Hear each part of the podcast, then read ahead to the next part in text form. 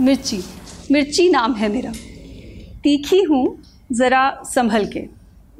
जायका बढ़ाती हूँ, खाने में स्वाद ले आती हूँ, पर ज़रा संभल के। थोड़ी ज़्यादा हो जाऊँ तो जलाती बहुत हूँ, यहाँ भी और सुबह वहाँ भी। हमेशा से तीखी नहीं थी मैं, थोड़ी कसैली थी। तीखी क्यों हो गई? सुनाऊं अपनी कहानी? शिमला के उस गाँव में अपनी माँ के साथ रहती थी मैं उस लहलहाते खेत में। मेरी माँ कैसी थी? थोड़ी सी मोटी, स्वाद थोड़ा कसैला और सर पे एक ताज रखा हुआ। पहचाना मेरी माँ को? शिमला मिर्च शिमला मिर्च कहते थे लोग उन्हें। ताज था सर पे, पर कट्टा सबसे पहले था। बड़ा उखड़ा सा बर्ताव था लोगों का डाइनिंग टेबल पर उनसे। परोस तो लेते थे, लेकिन खाने में बड़ी आनाकानी करते थे।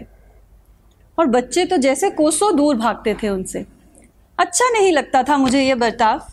अरे, या तो हमें तोड़ो नहीं, और तोड़ो और घर लेके जाओ तो आदर से तो पेश आओ। उतना ही बनाओ जितना खा पाओ। माँ से बहुत शिकायत करती थी मैं। अरे, ये क्या ज़िंदगी है माँ? क्यों हम ऐसे हैं? क्यों तुम ऐसी हो? तो माँ बोली, ये तो हमारी तकदीर है। लड़की जात जो हैं, सर उठा के बोल नहीं सकते। लड़की जात बोल नहीं सकते? क्या कह रही हो ये? समझ नहीं पा रही थी मैं अपनी माँ को। खैर, बड़ी हो रही थी मैं। एक दिन एक छोटी सी लड़की महक आई हमारे खेत में और बड़ी ही उल्लासित हमारे पौधे को देखकर उसे तोड़कर अपने घर में जाकर उसने अपने आँगन में लगा दिया। मैं बहुत खुश थी। चेंज ऑफ़ सीन था मेरे लिए। कुछ एक्साइटमेंट आई मेरी लाइफ में। बाहर से अंदर टीवी देखती थी सास बहू के सीरियल मूवीज़ गाने। और वो मेरा फेवरेट गाना, हाय मिर्ची। आय हाय मिर्ची। अच्छी जा रही थी ज़िंदगी। उस लड़की की माँ बड़ी ही प्यारी थी। रोज़ आँगन में आती, तुलसी को पानी देती, दिया जलाती। लेकिन आँखें कुछ नम सी दिखती थी उनकी। जैसे रोती हो अंदर बैठकर। और वो लड़की महक भी कुछ चुप चुप सी रहने लगी थी। बहुत उदास सी। लड़की का बाप जो सुबह दस बजे घर से निकलता, रात के एक या दो बजे से पहले घर में घुसता नहीं था। और झूमता सा हुआ, लगता था गिर ही ना जाए। उस दिन जब आया तो महक की माँ ने दरवाज़ा खोला, लेकिन बंद करना भूल गई। मेरी नज़रें वहीं थी। अंदर घुसते ही ज़ोर से थप्पड़ मार दिया उसने महक की माँ को। और झल्लाते हुए वो नीचे गिर गई। फिर कुछ कहे बिना ही रसोई में चली गई पानी लेने। मैं जैसे हक्की बक्की रह गई। कुछ ऐसा देखा नहीं था मैंने। फिर रोज़ ही ये नज़ारा देखने को मिलता। मार पीट लड़ाई, झगड़ा और वो लड़की महक ने तो बाहर निकलना ही बंद कर दिया था। स्कूल छूट गया था। बाप के लिए शराब, बाप के पास शराब के लिए तो पैसा था, पर बच्ची की पढ़ाई के लिए नहीं। ये सह नहीं पा रही थी मैं। फिर माँ की वो बात याद आई। लड़की जात हैं, सर कैसे उठाएँगी? उफ, विश्वास नहीं हुआ मुझे अपनी माँ की बात पर। और समझ नहीं पा रही थी मैं महक की माँ को।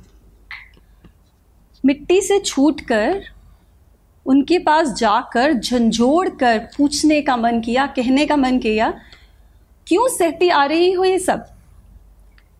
क्या भूल गई तुम ही शक्ति हो? डरोगी तो डराएँगे, सहोगी तो सताएँगे। खड़ी क्यों नहीं हो जाती तुम अपने लिए? हाँ मुश्किल है जीना इस संसार में अकेले, लेकिन जो जी रही हो, उससे तो मुश्किल नहीं। धीरे धीरे महक बड़ी होने लगी।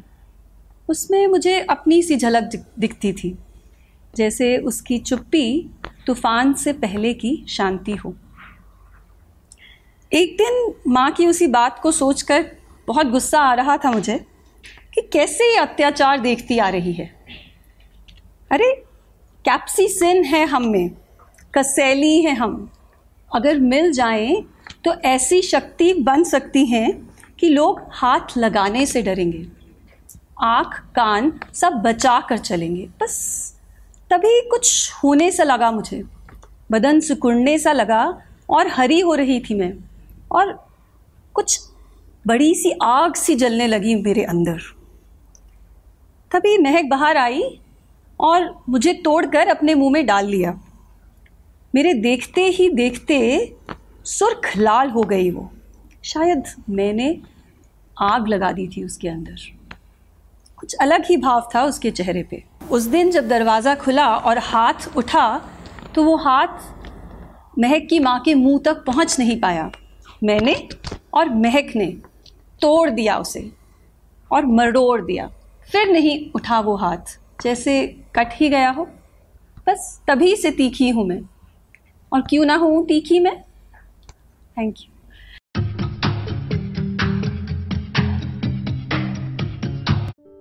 ये कविता योर वॉइस और हब हॉपर के द्वारा पेश की गई है। अगर आप अपनी कविताएँ सबको सुनाना चाहते हैं, आप वो कविताएँ हमें फेसबुक और इंस्टाग्राम पे योर वॉइस ऐप पे भेज सकते हैं। हमें आपकी कविताएँ सुन के बहुत अच्छा लगेगा। हमारे पोइट्री इवेंट्स को देखने के लिए हमारे YouTube channel your voice app पर जाएँ।